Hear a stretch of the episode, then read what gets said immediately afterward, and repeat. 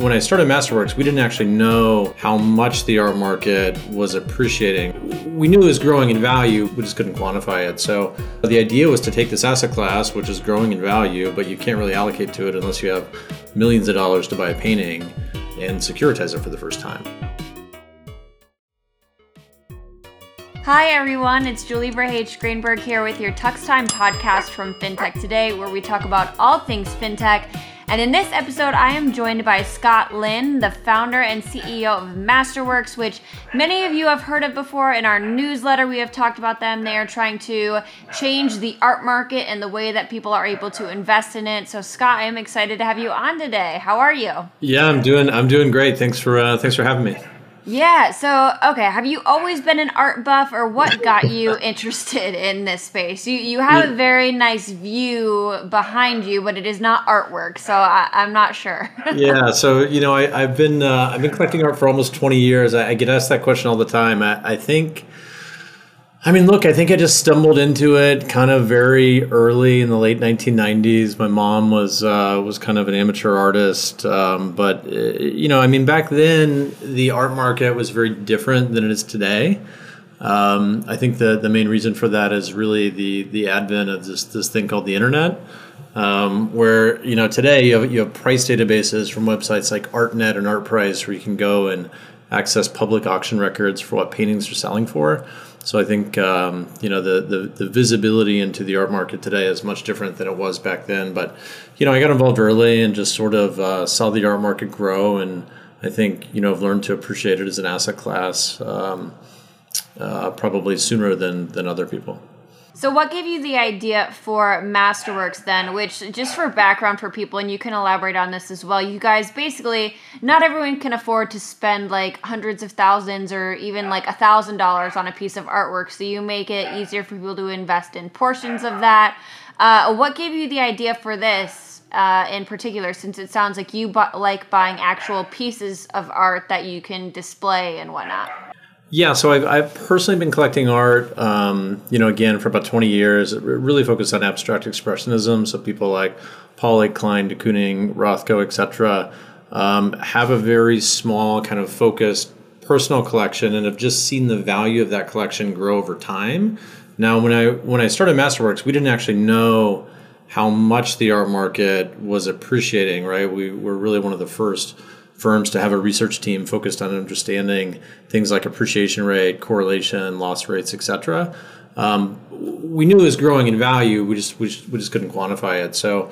Um, you know, the idea was to take this asset class, which is growing in value, but you can't really allocate to it unless you have millions of dollars to buy a painting um, and securitize it for the first time. And it, you know, it continues to be our view that we think this is the largest asset class that's never been securitized. Um, it's a one and a half trillion dollars in size, sixty billion dollars a year in turnover. But it's it's literally between ultra wealthy people living around the globe that are buying and selling ten million dollar paintings with each other. You know, I obviously I can't have this and not ask about NFTs and this whole craze as well because I feel like yeah. you know this is so new and it, it ties a lot into the art market. So I'm sure this is a trend that you've been following really closely. Yeah, the NFT thing. Look, I mean, everyone at Masterworks ha- hates it when I do this, but uh, you know, I'm like the outspoken anti NFT person, um, and and I, I think we just look at it very differently. Like at the end of the day, contemporary art is not a speculative investment. It's been around for hundreds of years, right? Sotheby's is 275 years old. We have auction data going back decades. Um, we tend to think about investments as as what, what makes sense for an investment portfolio? How do you think about risk adjusted returns? I think when we look at NFTs, very high level, we we view them as speculative for for a couple of reasons. And when I spe- say speculative, I really mean we don't view them as part of an investment portfolio. Um, the the first reason is just the volatility is huge. Like you know, NFTs soared in price, they collapse in price, they soared in price but you can't even really today calculate what is the appreciation rate. It's just like massively up, massively down, massively up.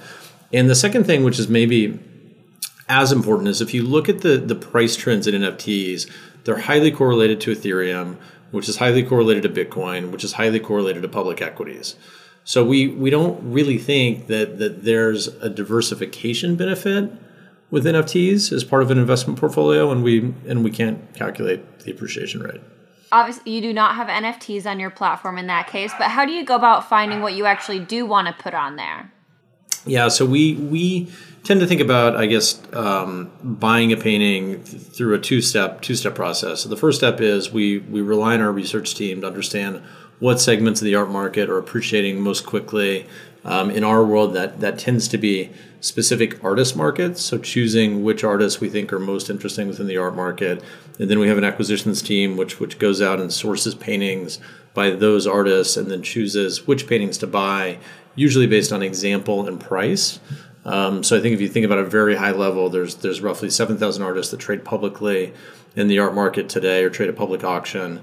Um, out of those 7,000, we're focused on 55. Out of those 55, um, we've looked at about $8.5 billion in work and we'll purchase roughly 400 million this year. So we're pretty pretty selective in terms of how we think about um, the market and, and what we buy. So you're selective. So that means like how often are deals actually coming onto the platform then? Like if I'm an investor that uses Masterworks to invest in art, how often should I expect to actually see a deal come through that I have the option to invest in? Yeah, I mean, so we're pretty selective, meaning the art market is big, but we still buy a lot. So we're launching maybe a deal every every five days now. Um, so it's pretty, you know, it's it's it's much more frequent than it was whatever a year year and a half ago. What does the typical person look like that's using your platform? Uh, uh, obviously, it's it's not someone that is able to spend hundreds of thousands of dollars, possibly, or maybe it is. And and what's the minimum investment if I do want to go on there? So we really we really see investors uh, across the board. We have a requirement to run investors through suitability. So if you go to the Masterworks platform, you click on request access, schedule a call with our membership team. They'll talk to you about how you're investing today, what your investment portfolio size is, what your risk tolerances are, like all, all of that good stuff, and then and then recommend um, specific investment minimums across a certain number of paintings to to invest in. So we see investors allocating anywhere between 1% and 10% of a portfolio depending on the the investor type but it, it, you know if your portfolio is small that could be very small minimums if it's big it could be bigger bigger minimums and you don't have to be an accredited investor to do this, right? Yeah, these are retail offerings. So, you know, just the, the same process that a company goes public, we, we file a painting with the SEC as a as a qualified public offering, and then we, we sell shares to really anyone who, who wants to invest. And then the next thing I'm dying to know is okay, you buy all these paintings, like where are you actually putting them? Because you hold on to them, but if you have like 50 people investing in the one painting, you aren't like cutting the painting up into 50 pieces to send it out to these people like how does that work yeah so we we um, right now the paintings really sit in storage so they're, they're uh, in uh, delaware so we avoid sales and use tax on on the purchase. And then we lend them out to institutions right? So we have paintings on loan right now to museums that have relevant exhibitions for those artists. Um, but it's really you know we really plan on either lending them to museums or keeping them in storage. Is there anyone that you're like dying to have in your office or your house or anything though? Like I'm sure there's a lot of great pieces in there. Yeah, you know, it's unfortunate. So we we can't really bring paintings into our office in in New York State because they're they're subject to use tax. So it's uh yeah, it's a bit. You're just gonna have to open up an actual office in Delaware then. you, do you do you do you or anyone else want to actually go to that office? probably probably not, but probably I'll I'll remote in, but that's about it. Yeah. uh, what are what have been some of the most popular um, uh, pieces of art that you've put on your platform, and how many people on average are investing in a single piece of art? Obviously, I'm sure that varies based on how expensive the piece of art is. But. Yeah, yeah, yeah. So I mean, it, so it varies. So the so the size of the paintings are today generally between a million dollars and twenty million dollars. Twenty two million dollars, I think, is our most expensive painting. Um, so the you know it's between hundreds and thousands of investors. I think our average investor is investing about five or six thousand dollars per painting. Um, so it, you know it's it's it's it, it's dependent on the size of the painting, but um, we're we're seeing more and more investors come in, and more and more investors invest across large numbers of paintings rather than than fewer numbers. And how liquid is it? If I invest in a painting, do I have to hold it for a certain amount of time? And then whenever I do want to get out, is it fairly easy for me to get out? Or, I mean, you guys are still fairly young, so maybe you haven't had that issue yet. But obviously, if I'm buying into something and putting a, a few thousand bucks in it, I'm curious about what my liquidity options look like. Yeah, so so we, we have a we have a secondary market, so you can um, sell your shares in the secondary market. I tell people to, to think of the secondary market as um, you know a way to get out in a matter of days at a reasonable price. So these aren't these aren't exchange traded securities. They don't clear in seconds. It's not like buying Google and selling Google. Um, so you, you know you you, you kind of have to be aware of that, but the alternative is is waiting for us to ultimately sell the painting, which generally happens between three and ten years of us of us buying it. Um, so the secondary market is is pretty pretty cool for the asset class. It's really the first time it's been done in the art market. I mean, this is such a unique um, audience. How are you getting the word out? Are you doing just traditional advertising? Are you do partnerships with other companies? Like, what's been um, the best way for you to just spread the word about new ways to invest in art? Yeah, it's all. I mean, I, have I've uh, so outside of Masterworks, I've been starting lots of companies for many years, many of which are online advertising companies. So we we, we do lots of uh, lots of That's online advertising. That's convenient. yeah, yeah. So um, yeah, we've got a big marketing team of you know twenty plus people now that are buying really advertising across everything platforms partnerships we're doing some some work with traditional media now um, so it's really it's really kind of everywhere what have been the biggest areas of growth for you guys and you know how has this um, changed throughout the pandemic because i know it's a, a, space that i feel like people have just become more interested in this and new ways to invest in different types of asset classes over the past 18 months two years yeah, it's interesting. I've, I've got a friend who's uh, who's doing a documentary on, on GameStop and that that that whole uh, phenomenon. But um, you know, I, there's definitely things like like like these meme stocks that have been COVID dynamics. I can't definitively say that the growth of Masterworks is related or unrelated to COVID. Like we, you know, we started before COVID. Our growth rates have been pretty pretty consistent throughout throughout the pandemic. You know, we haven't seen a slowdown. I don't know, is the, is the pandemic over now? I'm not sure.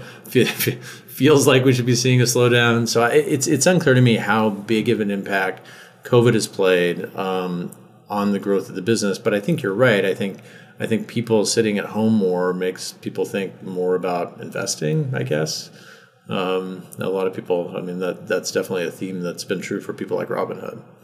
So you mentioned that these these pieces of art trade on secondary on Masterworks. How volatile is that exactly? Because before, like pieces of art didn't really trade that often. Sort of like a private company stock wouldn't really trade as often as what it probably does on secondaries today. So what does that look like? Yeah, it's a good question. So we we actually publish appraised values in addition to having the secondary market. So investors kind of have, I think, a frame of reference on how at least we think about value. Um, so I think it's less volatile than it would be if we if we didn't do that. Um, but yeah, there's definitely. I mean, look, there's definitely people who take lower prices because they they just want to get out of a security, um, and people who pay higher prices because they think artists like Banksy are you know going up in value. What has been some of the best performing ones so far? Well, I mean, the, the Banksy market is an is an interesting market, right? Like if we go back a year ago or a year and a half ago, I can't remember when we really identified Banksy as an interesting momentum artist. It, it was kind of a controversial decision because Banksy isn't, you know, like the average person doesn't know about the art world. They think, oh, Banksy's like you know an amazing artist. There's there's tons of momentum there, but in the art world, he's he's difficult because you know he's anonymous. So he doesn't have a gallery. So the, so the art world, like machinery, is not really supporting him. Um, he has very very limited amount of work. It's not like he's producing 100 paintings a year like like many artists, right? The the supply is very small. There's a pop culture dynamic which is new in the art world, right? Like KAWS has a pop culture dynamic, Banksy has a pop culture dynamic, but we we haven't really seen a lot of artists like that, so we don't exactly know what to think about him. Um, but anyway, we, we identified him as an artist that we, we wanted to um, to go in and buy paintings in his market very early. We we started doing a lot of that. Um, you know, his market's arguably up 100% plus over the past year. Uh, we'll we'll see how auctions go in November, but you know his his paintings are now some of his great paintings sell, selling maybe in excess of $10 million, which nobody would have guessed that a year and a half ago. So, uh, yeah, it's been it's been a it's been an interesting interesting story. So, over the next year, especially since you guys just raised this big funding round, what should we expect to see from Masterworks? More marketing. I mean, more online advertising. um, yeah, I mean, we, we, you know look we, we raised 110 million dollars from uh, three different firms with with kind of different areas of focus on the business, but the the game plan is the same, which is we think about growth in two different ways. One is investment product. So today we have we have single paintings that people can invest in.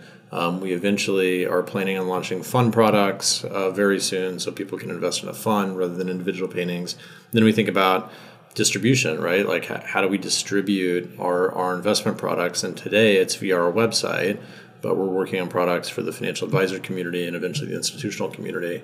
So it's you know that's our business is kind of different investment products to access the asset class to different different types of investors. Could you ever expand to things outside of art then too?